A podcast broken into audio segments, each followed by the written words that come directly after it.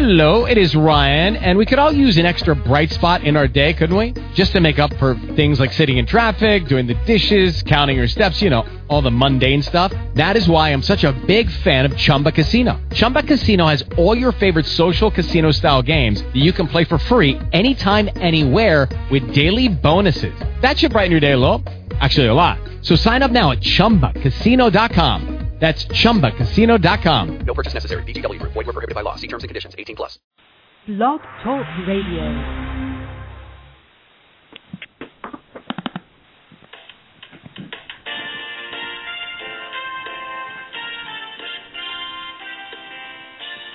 Good evening and welcome to the Coffee Klatch.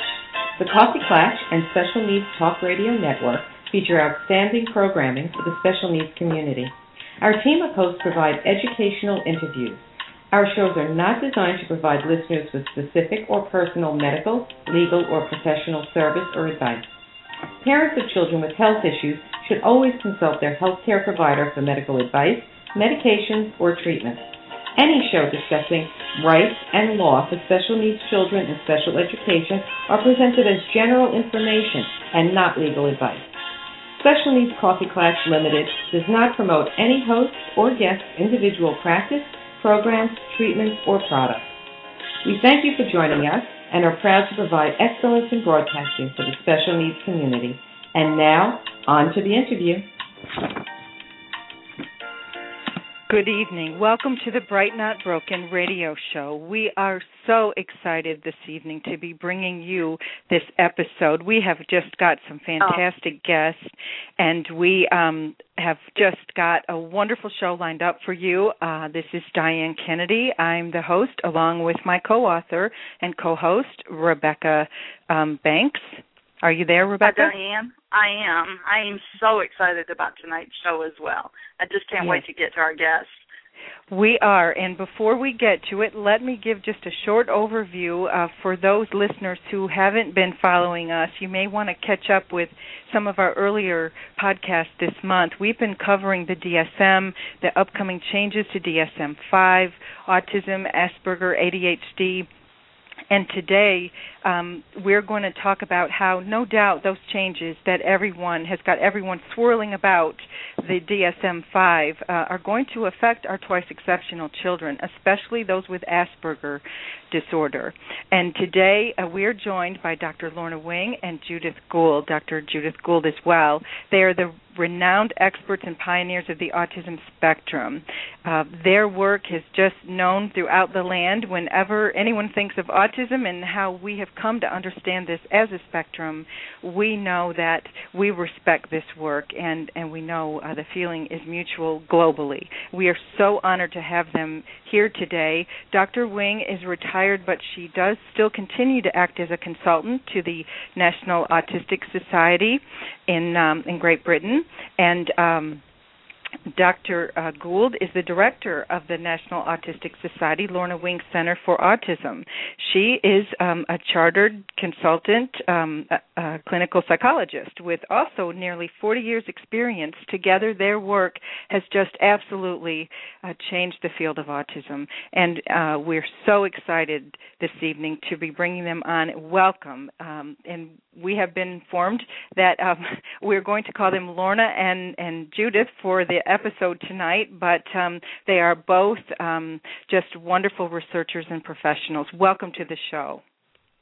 Thank you very much for your very kind introduction. We are we are feel very flattered by uh, your esteem. yes, I agree. so let's start with with one of some of your questions. Okay, wonderful. We um, we've got uh, several things we want to cover here today, but what, something we'd like to talk about as we get started is your early work was seminal in establishing the autism spectrum. In fact, you helped identify uh, what is recognized today as Asperger um, syndrome or Asperger disorder. And interestingly, the individuals with this disorder also comprise a significant portion of the population that we refer to as twice exceptional. Those are the, the individuals with high IQs as well as um, a, a disorder such as autism, Asperger's syndrome, ADHD. Can you give us a little background, um, just briefly, on how it came about uh, after your work in autism to to define autism as a spectrum?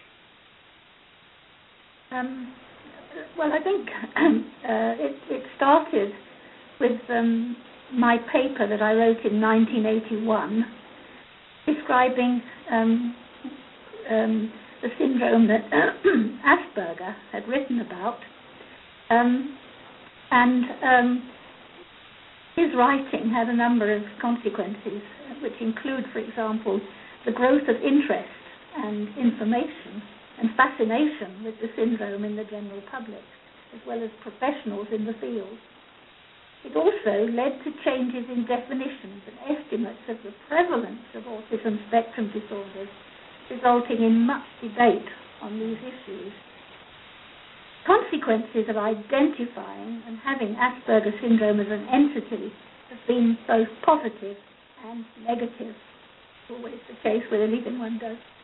On the positive side, um, can point out that uh, many people with the syndrome and their families have been helped because of the understanding of the nature of their problems and appreciation of their special skills. The development of all kinds of specialized services for more able people in the autism spectrum has also been of benefit to those receiving them. But on the negative side are the arguments relating to autism people have inferred that I, Lorna Wing, has identified a separate condition from autism. In fact, I've always considered Asperger syndrome to be part of the autism spectrum, especially since there were far more people with of features than pure cases. And this way, my paper has started controversy where none should exist. I think I just endorse that. Uh. We've always felt that Asperger's syndrome is part of the spectrum, mm. and people spend so much time arguing, you know, between high functioning autism and Asperger's syndrome that in in, in the end, uh, they, the difficulties are very similar. Yes. But, but Lorna, what about the idea of what is autism? The question is, what is autism? Yes, well, um, we um, pointed out that there were three main areas of difficulty and these were difficulties in social interaction, social communication involving language, what we call social imagination, that's the ability to um, think about what's going on in other people's minds. Those three areas were particularly affected autism spectrum because people with autism find it very hard to recognize and understand other people's feelings and how to manage their own. Not understanding how to interact with other people can make it very hard to form friendships.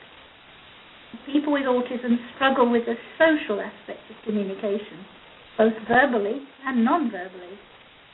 And people with autism find it difficult to understand and predict other people's intentions and behavior and to imagine situations outside of their own personal experience. And if I may interrupt just for one second to, to ask the second part of that question, um, ladies, and that is how how does that make it more difficult to diagnose, especially when we're dealing with sometimes superior IQs, in the very high ranges where um, an individual may look as though they understand or they're competent socially because their IQ is masking that. Can you tell us how that makes diagnosis difficult? It certainly does make it difficult because, just um, as you've said, yes. they mask their problems. Yes, mm. because um, a person with um, Asperger's syndrome um, can be absolutely brilliant in some areas um, of function. Um, they can have uh, amazing memory for the details of the things that they're interested in. But um, on the other side of the picture, um, they can be completely um, unaware of aspects of life which are outside their particular pattern of interest. And uh, it can be more difficult to diagnose children with high IQs who've got um, an autistic disorder because they can learn the social rules which mask them. And uh, as we're suggesting, the way their autism is manifested can be very different from the stereotyped conventional view of what autism is. This is why the dimensional approach to diagnosis is more appropriate. But it does make life difficult, there's no doubt. I mean, it really is important to have the idea of the, the core difficulties, particularly the social difficulties, and then ask the right questions, which I know we'll be talking about later. Our diagnostic interview really goes into the detail of the difficulties and the skills the individual has. We, we take the dimensional approach because we don't like putting people into categories. So, you know, somebody, one person with Asperger's syndrome may be very different from another person with the same condition you've really got to describe the pattern of, of, of the skills and difficulties in order to recommend needs. Exactly. Rather than just saying that this this child has, you know, four of the symptoms that are required for a diagnosis, that child may have the first four symptoms. One of our get, earlier guests pointed out. Um, last week, Dr. Thurber, I believe, and he said, but the same child, another child, may present with four different symptoms. They would both qualify for a diagnosis, but the ways that you would treat them and the ways that you would approach them would be vastly different, which is one of the limitations of the DSM approach to diagnosis. Yeah, because absolutely. you're yes, and so as you all were talking, I couldn't help but think um, of our, our young two ch- children and parents out there. Um, when you have a child, when we have children with giftedness, oftentimes they tend to be stubborn in their areas of interest anyway. A child um, who has uh, higher IQ and special areas of interest also and they're younger, they tend to throw tantrums um, in transition because they don't want to leave their special areas. Um, some of this looks like autism as well in young children. What are some of the characteristics that parents of young children with higher IQs perhaps should watch for that may indicate the presence of autism? Uh, and how might that be different from giftedness? Yeah, it's, it's the, the difficulty is with a very young child, it's difficult to be certain about their level of IQ because the way we measure IQ, you have to you have to be able to sit and you have to be able to concentrate uh, in order to get an assessment completed. But I think that really there are very there are few real differences in young children, whether they're high or low functioning. I think you're right that the behaviours um, reflect know, the temper tantrums, the uh, stubbornness, all the things you've described. Um, it really what you the essence of what we think is that is the child who doesn't actually draw attention to parents, to objects or, or things that are of interest, not just their own interests, but in all sorts of interests. You know, what we refer to as joint referencing. Mm-hmm. And Lorna, I know you've got a little example of Susie, your daughter, Yes. what happened with her when she was very little. She never pointed to anything. Um, we had to guess what it was she wanted when she was crying for something because she never showed us in any way what it was that she really was asking for. And um, this made life extremely difficult when she was very small and we didn't we hadn't realized that, that she had a, a condition of autism. It's, um, the problem is that um, you can't look for um, some pathological um, indicator um, of a physical pathological condition of a physical kind. Everything um, depends upon the pattern of behaviour, and that makes diagnosis a much more difficult problem. I, th- I think, though, that the you know, in typical development between 12 and 18 months, a typically developing child will most certainly point to things, engage you, make eye contact, want to share with you. And if Lorna, if I may give uh, another example, uh, that Lorna has told me that when Susie was about that age, she was sitting with her in a train uh, opposite another mum with a, a, age, a child of a similar age, and this little child was pointing and, sharing with his, his um, or her mum, and and Susie wasn't doing that. And Lorna told me she had a cold shiver mm-hmm. down her spine because she knew then there was something wrong. So you know the temper tantrum stubbornness can occur in in lots of kids. Yes. But I think if they're not showing that early social interaction, mm-hmm. that would be the diagnostic key for us. Yes, absolutely. Does well, and, and it, it makes perfect sense, and I'm so grateful, Judith, that you shared that moment of that. So many mothers, so many parents have that moment of awareness where that cold chill runs through us when we do recognize that there is something different about our children and or our child. And and it is typically like you said between 12 and 18 months. It's that developmental period where we look and we recognize that things aren't progressing the way perhaps that that they they should be. And so I'd love for parents to to heed their gut warning and just pay attention to those moments because we we need to as parents validate our instincts as well and understand that you know there is there are differences and that social difference is so important. I'm so glad that you all pulled that out for us. If i may i want to ask you about some of your um, current more current research that's been going on that you've been doing in terms of uh, gender and the difference perhaps the key differences in girls and boys. So much of our autism research is centered upon boys. Um, however, your research lately has focused upon girls and, inter- and, and autism. What are some of the key differences that you've discovered in terms of how Asperger's may present differently in girls and I'd also love for you to address some of the diagnostic implications as we move through the interview because I think this is such an underserved area. I got an email from a friend, a colleague actually from the University of Louisville, and she asked me, Do you know anything about autism in females? And I'm finding that more and more women our age, middle age, um, are recognizing that perhaps there is something different about themselves as well and even though they may have raised families and things, that they may indeed be on the spectrum. So I'd love for you to speak to this, if you will.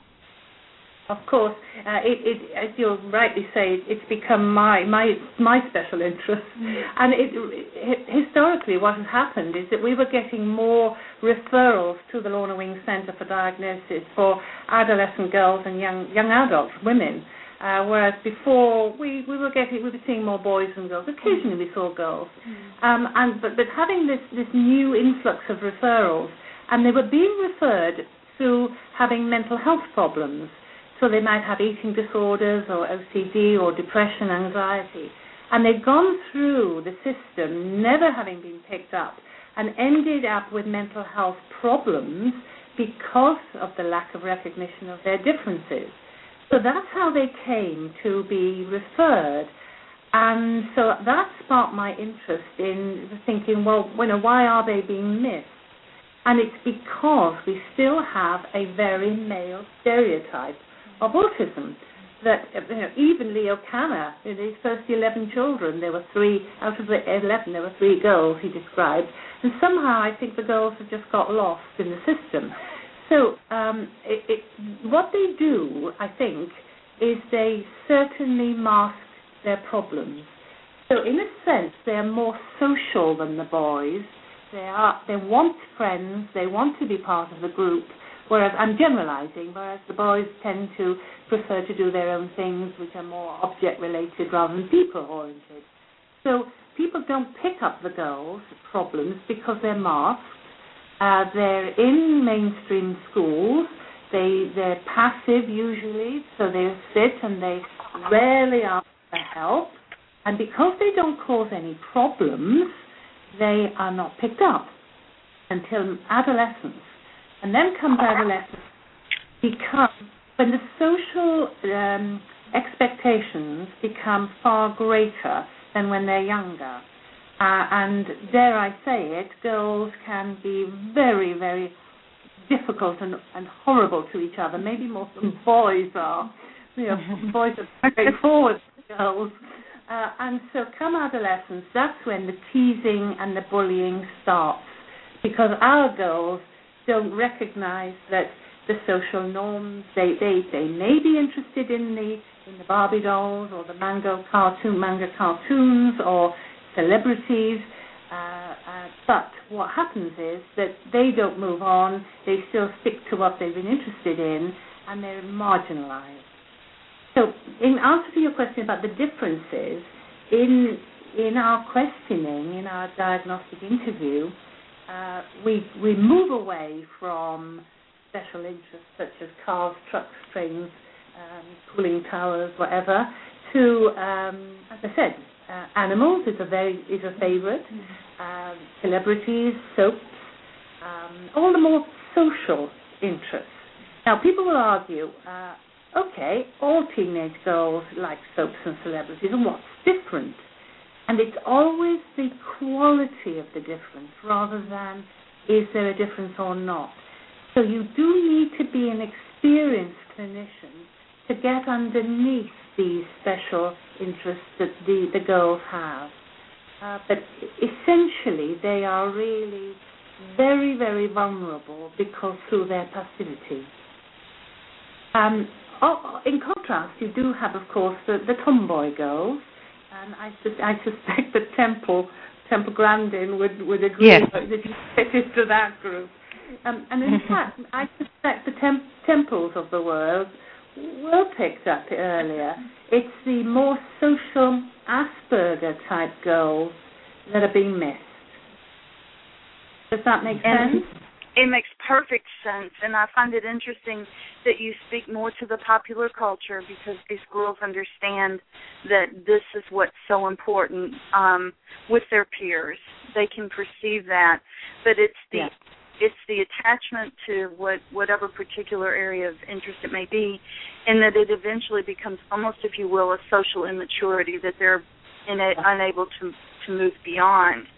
Um, may I ask you about the eating disorders and the OCD Yes. because um, those those are a couple of of diagnoses that have certainly been attached to to my daughter, and it's it's um, the OCD presented very early.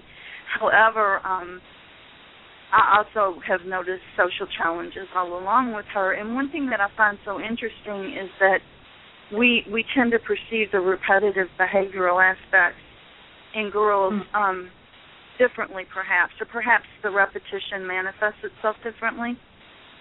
Yeah, I, I, I think so. Um, going back to the eating disorders, the, the ritualistic behaviors with eating and food fads, quality again of the difference in the in the girls with Asperger and those with anorexia or, or whatever um, is that it's almost a, a part of their ritualistic um, wanting to keep things the same, um, being very particular about counting calories, making sure that their weight is uh, uh, so many grams more or less. And again, it's it's the it's the way they're showing that ritualistic behavior that's different. It's not it's not socially biased in the sense of them wanting to have a, a certain body image. It's more factual mm. about mm. this is the way they want to control their environment, mm. and that's the Mhm. Asperger rather than the eating disorder bit because there are a number of girls and women who have been misdiagnosed as a, ha- having anorexia. Yes, they have eating problems, but it stems from their social impairment of their Asperger syndrome. But going That's back to so interesting. Go ahead. Going back to um, um, fascinating. I just, I, I really, I only saw a gentleman uh, yesterday. It wasn't a woman, it was a gentleman, and I was struggling with his rituals were so intense that they were so impacting on his daily living that I just felt, is this OCD or is this Asperger syndrome? But but again, it's back to the social aspect of the condition that you're you're looking for. Um, so, however many rituals somebody has or or eating problems they have, you've really got to get underneath of what the causation is of this pattern of behavior. Uh, because treatment will be completely different if you've got Asperger's syndrome and OCD as if you had OCD without Asperger's syndrome. So that's well, in fact, important. With regard to OCD, does it always have to be expressed in, in external rituals, or can the thinking patterns themselves be the ritual? Yeah. Oh, absolutely. I'm glad you mentioned that. Obsessional thoughts certainly are a feature of people we've seen with Asperger's syndrome mm. because they keep going through their rehearsing through their thoughts, their worries, their anxieties, and it becomes a perpetual problem that they can't break the habit. So obsessional thinking is very much part of the picture we've seen with, with Asperger's syndrome. Oh, well, thank you very much. I appreciate Fascinating. No, I'm I'm just you know that's such an important issue, and I know that Becky and I, uh, when we were researching for the book and really trying to hopefully explain that, you said it so well. The thinking is sometimes misguided um, because we don't see it as an outward behavior. I know with my son when he was being tested in high school, retested, and he originally had an Asperger diagnosis at four, but of course it looks very different at 17 or 18. And the um, the rather uninformed high school um, psychologist said why he can't possibly have Asperger anymore, which was silly to me that you know he would lose it. But her thought was she didn't see any outward repetitive patterns. And so she was really stuck on that. And i said to her if you could get inside of his mind you would see it's just a spinning repetition of worry and anxiety constantly. And and also the intellectual interests. We we'll Mhm. classify them as routines uh, and ritualistic behaviors because at very very high levels of ability, the skill in, in pursuing uh, an interest uh, is part of the picture as well. And but that has the you know you say that is positive, isn't it? Oh, absolutely. Yes, yes. There are definitely positive aspects of um, having uh, Asperger's syndrome as well as negative ones. And uh, we, one of the um, amusements that we um, entertain ourselves with is, is um, thinking about very famous people from history. Which of them really had Asperger's syndrome? Well, sure, some of them did. So we mustn't we mustn't forget the, the, the high levels of creativity. Because you know we were mm, we were talking about social imagination. We're not talking about creativity here. Mm. So some people with Asperger's syndrome are highly creative. Absolutely. Mm. So it's it's your use of imagination in a social sense is Yes. important. Yes. And I'm so excited that you mentioned that as well because here in America, excuse me, it's it's more perceived as a lack of imagination. And we're talking about highly imaginative, creative people in a in their area of interest who can think in ways that we can't even perceive or conceive of ourselves. And so that I think of with the diagnostic criteria being so uh, described in such broad terms and definitions that it has it has So made this- diagnosis different difficult. Yeah, yeah, I agree. The, the, whenever you have a categorical system, we'll come on to this in a minute, you're going to miss people because people don't fit neatly into boxes. That's right.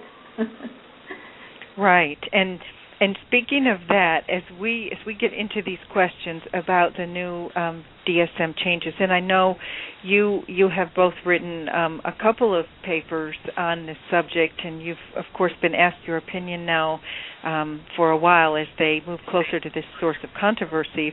And we want to ask you specifically about the proposed changes and how um, that they will affect people um, in the Asperger community because they're very concerned about them.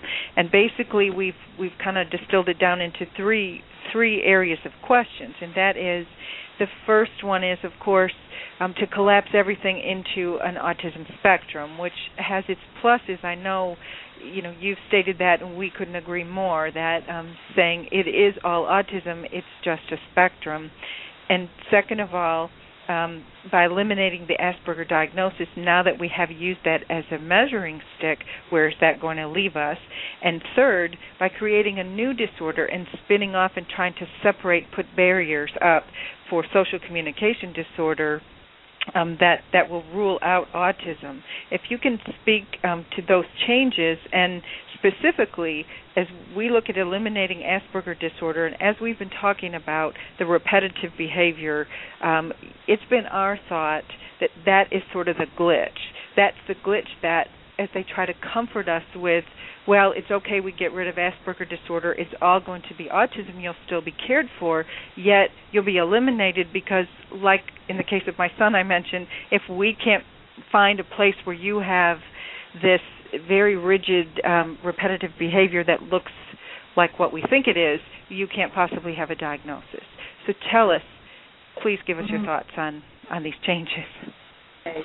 So if if we start with the first, I mean, Lorna, we we've we've always felt that the overall approach uh, of pervasive developmental disorders under an umbrella term autism spectrum disorders what we have aimed for in all our working time together.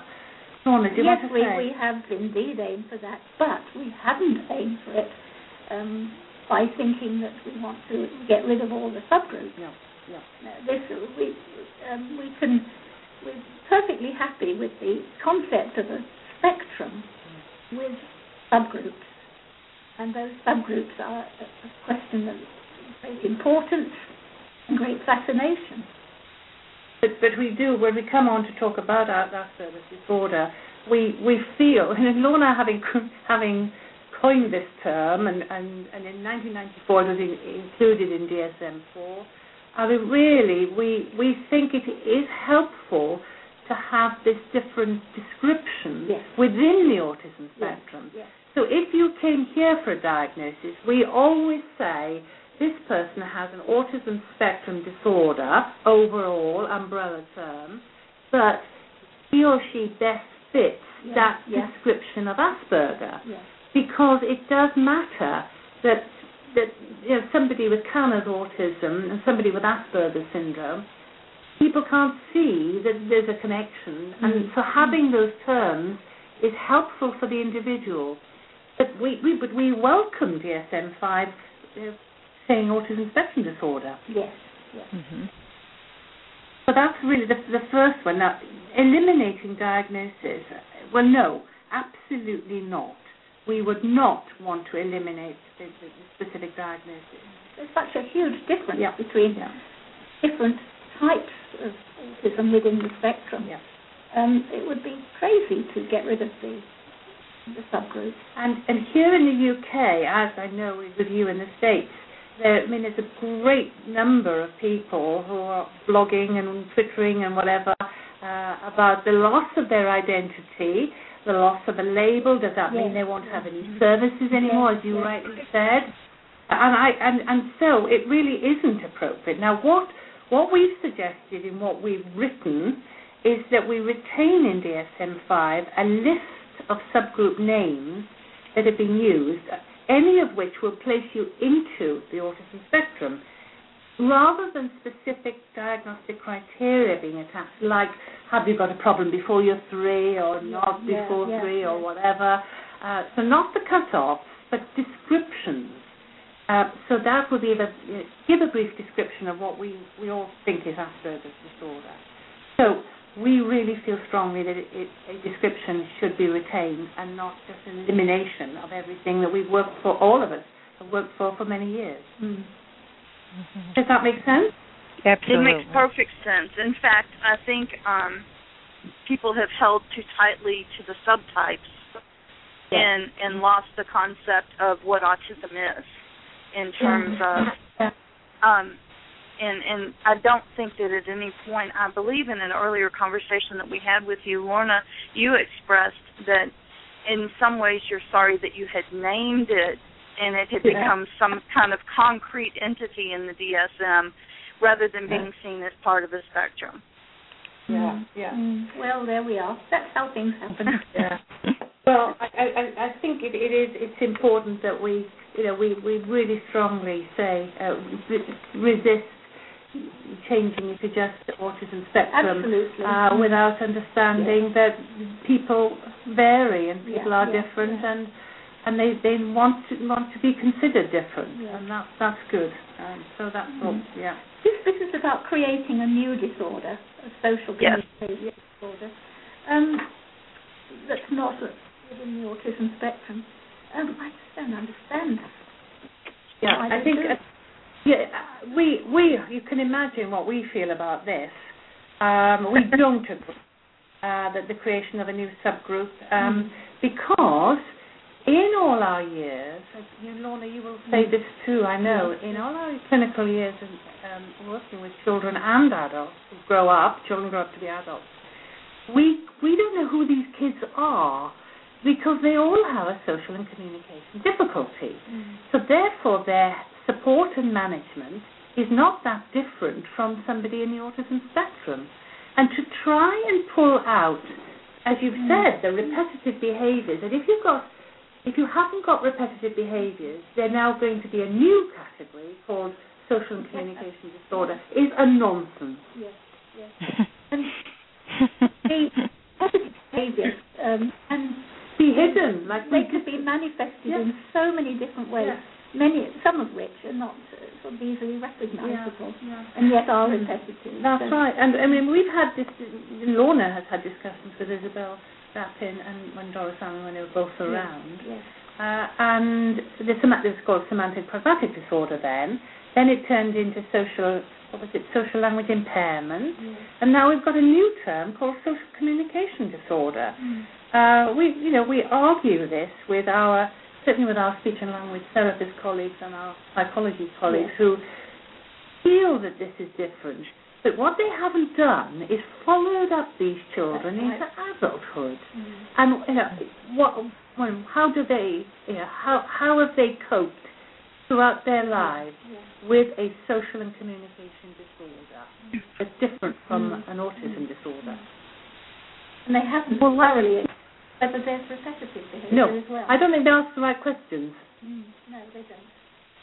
And then the next question that comes to my mind is the issue of diagnostic substitution and what this is going to do for people who get a comorbid ADHD and social communication disorder, children in particular, they may present with that comorbidity, but if you do follow them into adulthood, the way that their lives play out, and Lorna, I love the way that you describe their lives as a hellish nightmare because of their inability to to perceive others' motives and to plan and execute and follow through on on goals, all the different executive order disorders that that come along with an autism spectrum uh, condition.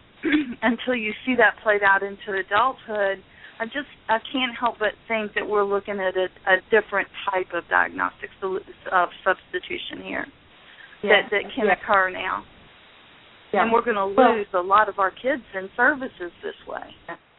I, I we well we totally agree with you and I and you know, why create another subgroup another Yeah, description yeah, yeah. when they're desperately trying to get rid of subgroups here we are creating a new diagnostic category Mm, mm. and Yes. based I'm not sure what based on what research I know Yeah, yeah. you know I've I've got it in front of me uh, the DSM-5 uh, definitions of what it is uh, with a lot of papers that have been well no actually there are four papers that they've quoted in DSM-5, you know, justifying this separate group. And of course, Dorothy Bishop is is a. Um, I don't even know whether Dorothy Bishop is that that uh, adamant that these kids are that different from the wider autism spectrum. We must ask her at some point. Yeah, yeah. So um, it, I think it's a great. I think this is a greatest cause of concern rather than the autism spectrum, uh, the DSM-5. Uh, it, it's And- going to be a problem. And that, interestingly enough, is an issue that hasn't garnered much attention in the American press. Is is the Mm. creation of this social communication disorder, and um, I just want to shout that from the rooftops. People, Right. you know, we we're looking at splitting the essential uh, core features of autism and and calling it a new disorder, and still trying to diagnose autism, which is already a very slippery diagnosis Yeah. especially when you look at the tools that we have right now in America, the ADI-R and the, the ADOS, and and we're missing so many of the high functioning kids. I just want to, I just want, I just see this as just a terrible trap for our especially high functioning individuals. Yes. And so um I don't mean to get on my soapbox. anyway, um they have gone to the severity ratings in the DSM Oh, five proposal. Is oh, is that not right? This, this is even worse. Um, from being, being, from being positive about the autism spectrum umbrella for DSM-5, I do not know what they're doing with these severity ratings.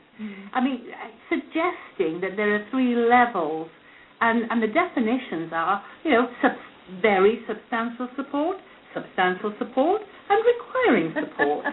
How on earth can you define what a person needs and the fact that the assumption that if you're needing substantial support for your social and communication domain, that would mean that you're going to have substantial support for your repetitive domain.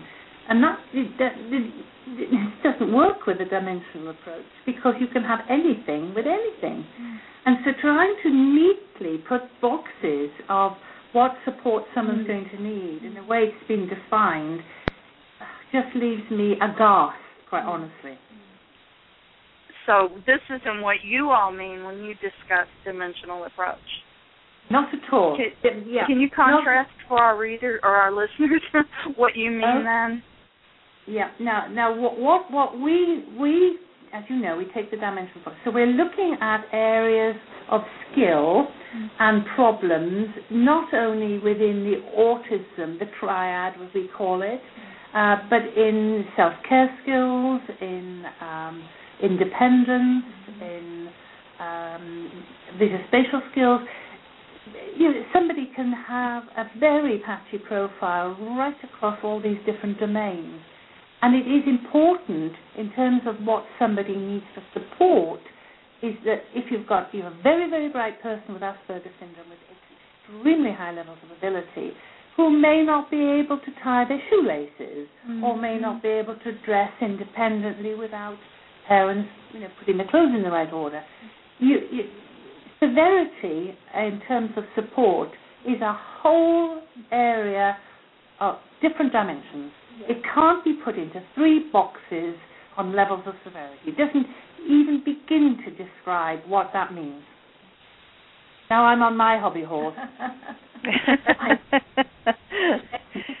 well, in, uh, oh, and the other thing is, of course, you've said it, that people change over time.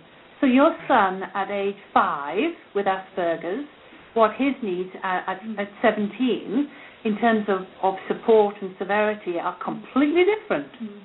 Right. and and his I believe his ability to adapt to his environment by using I mean he has a very high superior IQ just in the highly gifted range. And over time he's used that. It doesn't always help him be able to process his social behavior but it definitely he uses it to try to adapt. And so then he just becomes more hidden to his problems. They're not seen. Yeah. Yeah. they go deeper. Mm, Yeah. He he may not then uh, qualify for support under this new system. And and here in the UK, the National Autistic Society has put out all these comments on on the on the website, the, the DSM-5 website, uh, because this is the very thing we're concerned about. Is in the UK at the moment, um, services are very hard to get anyway because of our economic climate. So to actually put in these restrictions of severity, levels of severity, means a lot of our bright kids and adults are not going to access services.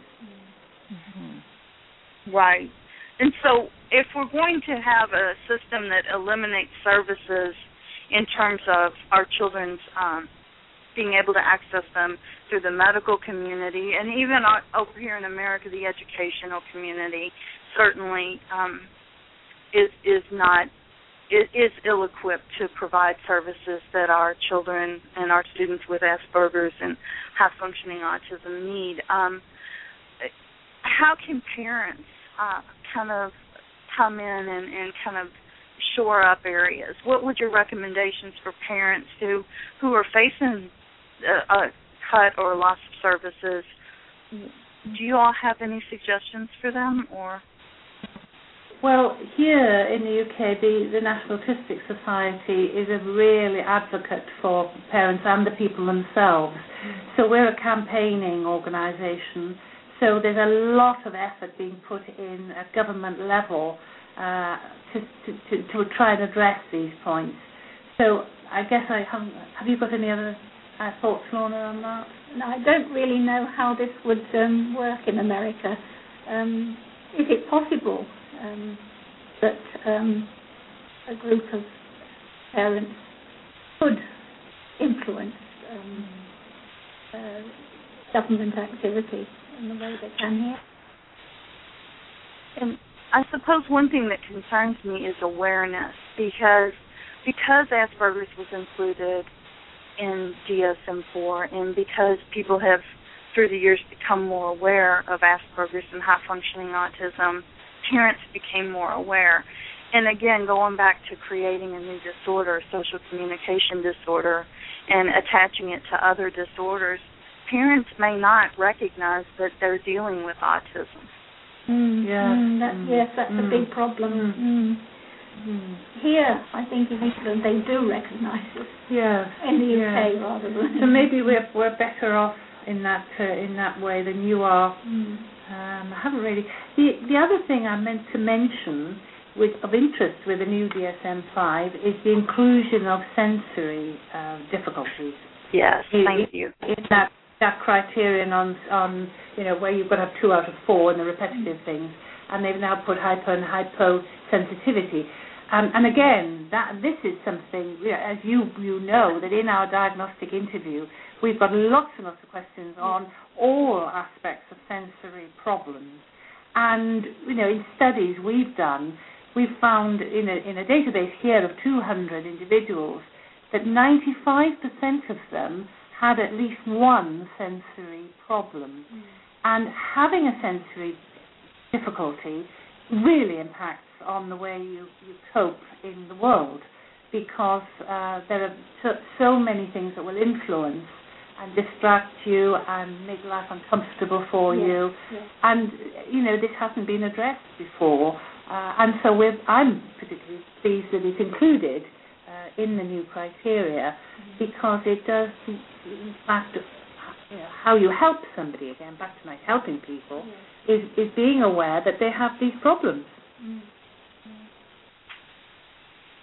Absolutely. And you know, as you mentioned your your tool and we really wanted to talk about that because it's just so under um underappreciated here, I think and and as we've discussed that for years with you, we'd love to to help advocate to to bring that training here to the to the US. But before we really dig deep into that, because I'd love for you to explain to some of our professionals listening what that tool is. We have mentioned it and we'll get a puzzled look, but they're excited when they hear what it does. But first, we wanted to ask you specifically um, you know, we've done a lot of study on the tools, the, the basic gold standards that are used, the ADOS and the ADI, and uh, the ADI-R actually which are two of the tools that were used when my son was diagnosed. And um, there's been reports in some of the studies we looked at when we covered this for the book that um, these tools don't capture the the higher functioning um, individuals. Again, they it's more restricted, and so um, with these new criterias being that we talked about specifically being restrictive to, are those tools even more going to just not work with the new adaptation since they're they don't work to help this high functioning group now? Can you explain how they may not work and what the solution to that may be? Well, I suspect that Cathy Lord will be looking at this Yes. uh, and will be adapting the ADI-R and the ADOS to account for DSM-5. I'm sure she will be, as we are doing with our DISCO. Um, I think I, I talked more about the ADOS, um, and I think people recognise that the ADOS does miss that, the really high functioning Yes. group. Yes. Um, we would use ADOS in conjunction with the disc, our diagnostic interview for for some of the children, but we've always felt that uh, putting a child in a structured setting with an experienced clinician is going to get the best out of the child. So, our high functioning kids that we're talking about, well past the ADOS, and they and they're not picked up mm. because they have strategies, as you've described, how they've learned. Um, they they can show imaginative creativity. They don't show any repetitive behaviors in that structured setting. But seeing that same child out in the schoolyard or the playground, yes. interacting yes. with their peers, yes. you get a very different mm-hmm. picture. Mm-hmm. So reliance on any of these diagnostic things, including the DISCO, we should not rely on one thing. No. And Lorna, I bet I'm going to remind Lorna about her view on gold standard. Gold standard is the experienced clinician. There are no tools mm. that are gold standard. That's what you've always said. Yeah. Yeah. It's the it's it's the experienced person interpreting, as, as Lorna said, the behaviours mm. that that diagnoses, not yes. what tool you use. Yes. Yes. Yes. That is a beautiful way to put it, and that and that is what um, I guess that we're describing too. That I'm sure you do. You have an extensive training. I know for yeah. uh, when you train other clinicians in using your tool. Can you describe that a little bit about uh, what what goes into that? You are making them educated, not just on the tool, but in the information that's used for the tool. Is that correct? Absolutely right. So it, it, it is an intensive training program, and we we thoroughly um, explore the whole concept of what autism is and Lorna's, Lorna's got a wonderful talk that we use uh, where she talks about the history of autism and where we where we were and where we are now. Yes. So during the training, we are we are training in the concepts, not on the use of the tool. Uh, and sadly, I, I am aware that you can buy the ADI-R, you can buy the ADOS, and you you you can then train train yourself with videos online without that input from experienced clinicians. Mm-hmm. And I, just for quality assurance, I really feel we we put a lot of effort into the DISCO training, and it, it is does take time, but we feel more comfortable that the people having gone through the process have a better understanding of the whole spectrum than is this autism, is it not, what are the related conditions, uh, a wider understanding. And now that you bring that up, it sounds like the DISCO, your diagnostic interview, um, is actually cross-categorical. Not that you developed it that way, but it sounds like you do cut across categories to to to, if you Oh. will, isolate what is autism and what are other types of, of disorders or conditions impacting the behavior and the individual's functioning. We we certainly do. It's uh, so the well, Lorna, you can talk a little bit about how when we started using it and how we used it. Um, yes, it was a bit of a history attached to this. We had um, a schedule which was called the HBS, the um, what is that? Handicap Behaviour Behaviour and and Skills Skills, Schedule right, that's what it for our for. for our research. Yes, Yeah. yes. Yeah. And um, that gradually evolved into what is now known as the DISCO, the, um, the Diagnostic Interview for Social Communication Disorders. Yeah. And um, uh, we, we learned a lot ourselves as we um, gradually evolved this instrument. Um, we would it, we kept adding things that we discovered when we saw individual children and adults. So um, we allowed it to um, evolve um, from personal, from our own personal experience and the experience of other professionals in the field.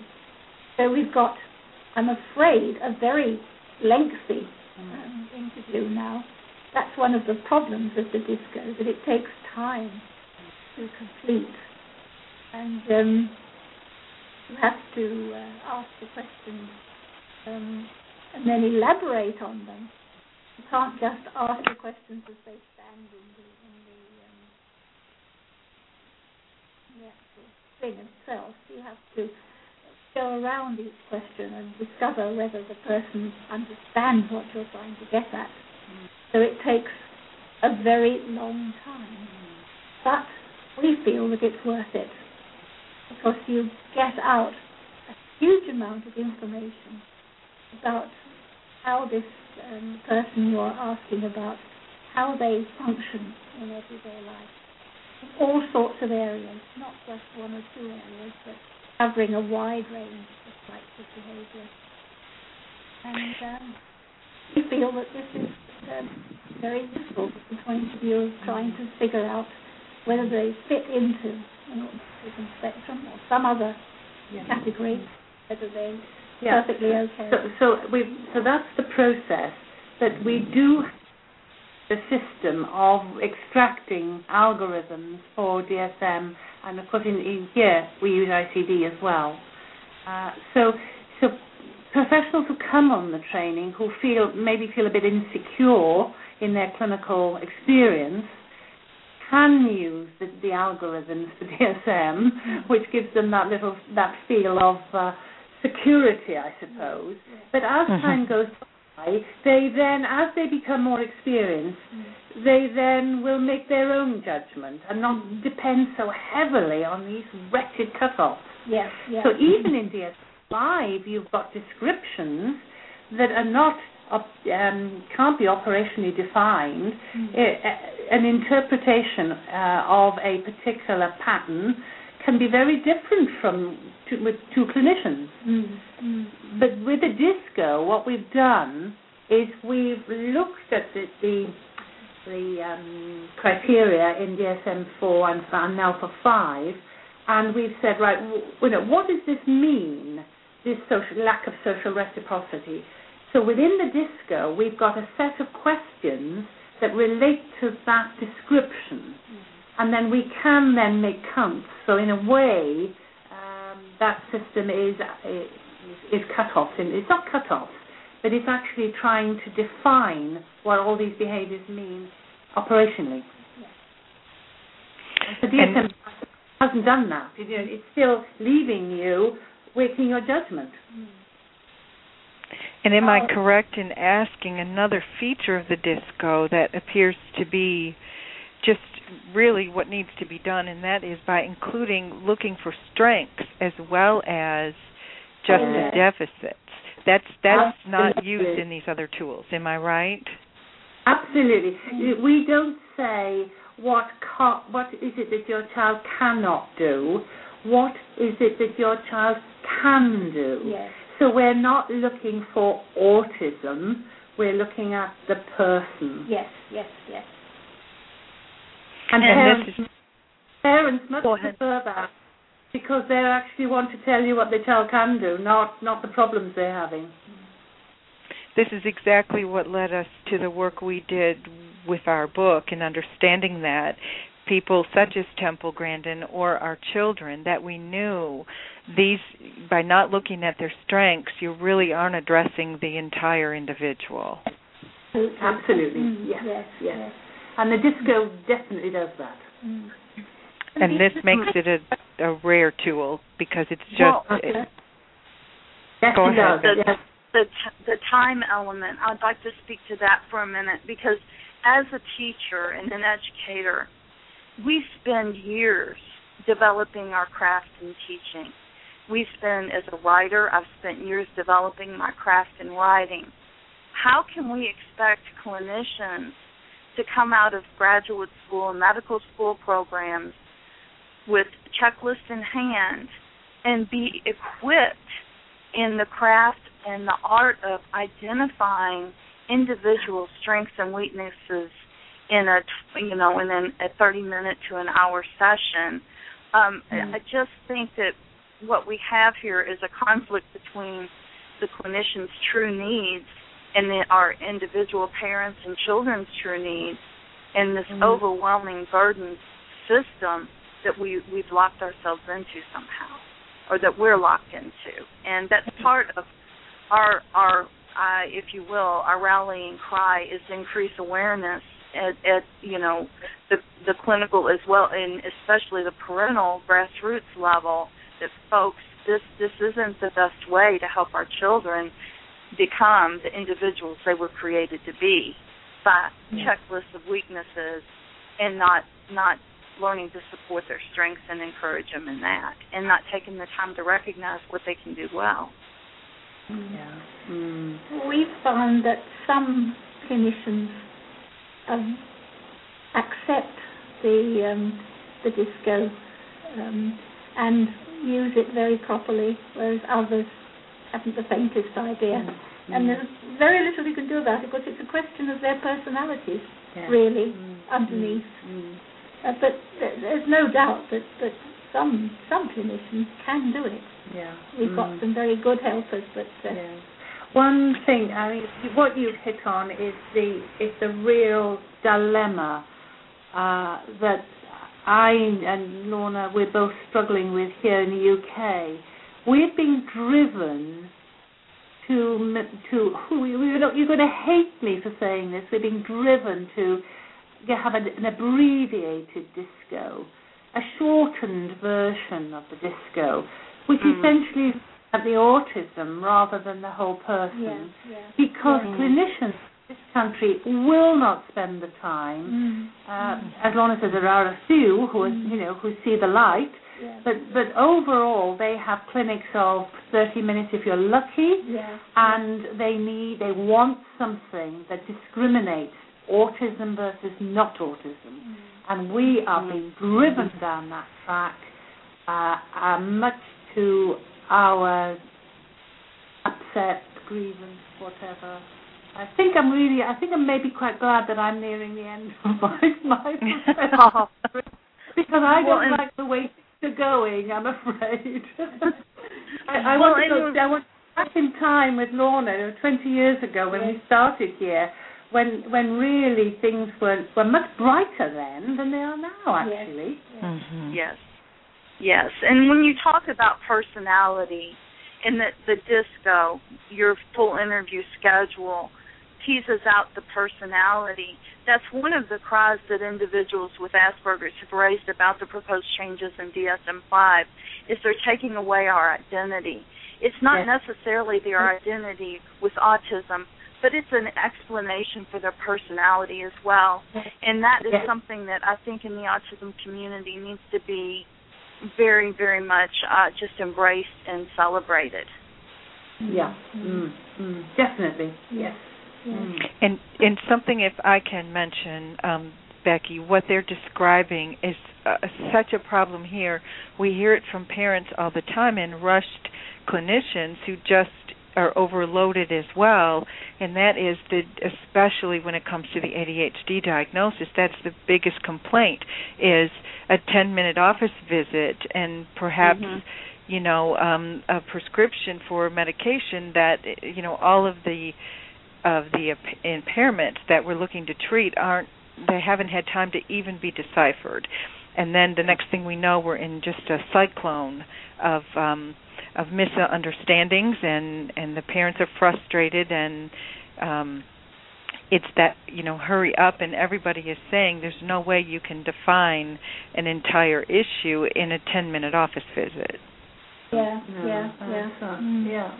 Mm. Uh, I, I, I, I fear it's getting worse rather than better Yes. in the sense of, of the whole world is in a rush. Nobody takes time to think and mm, speculate about why, how, why are people behaving like this. There's a reason, and we want to get to the bottom of it to help that person. Mm.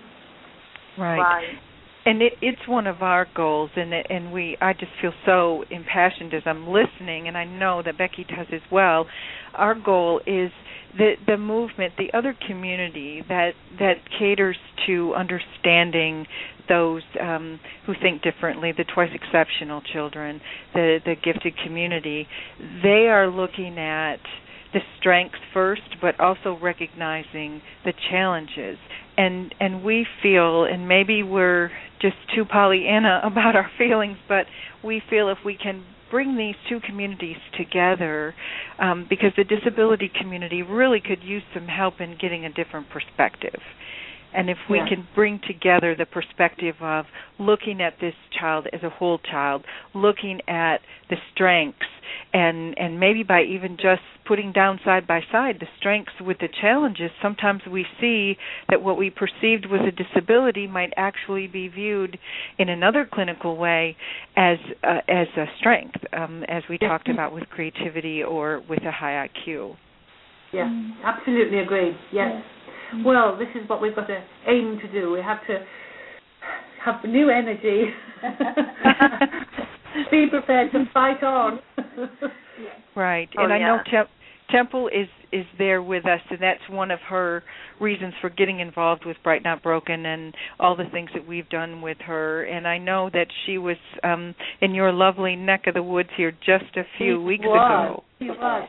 She, in fact, she had we the, the National Autistic Society organised an evening with Temple in Oh. Reading, in Berkshire, and it's been videoed. Um, uh, so I've I've got it on my. Uh, I haven't re- haven't heard it yet.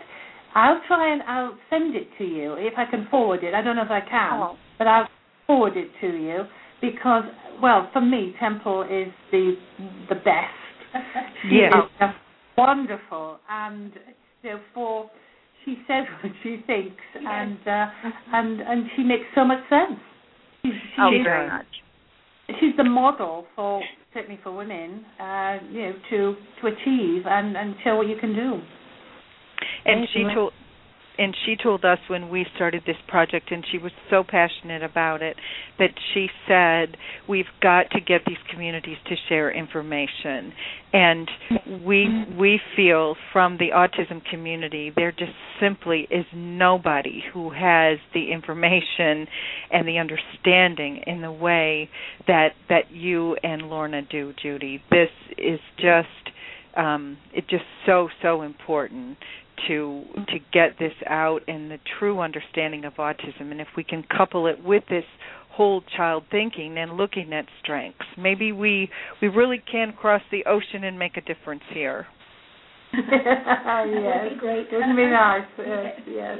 Mm. Well, ladies, I want to thank you so much for taking your your valuable time to share with us and yes our listeners. Uh, just your your DISCO, your views on DSM-5, and the the especially the information on the girls. I think this is just such an exciting area of research and, and much needed. And I just want to thank you for all of your work and dedication to to our children and our futures. Well, th- thank you very much, and also we we very much value our collaboration with you. You are inspiring, the pair of you, and uh, you keep us going.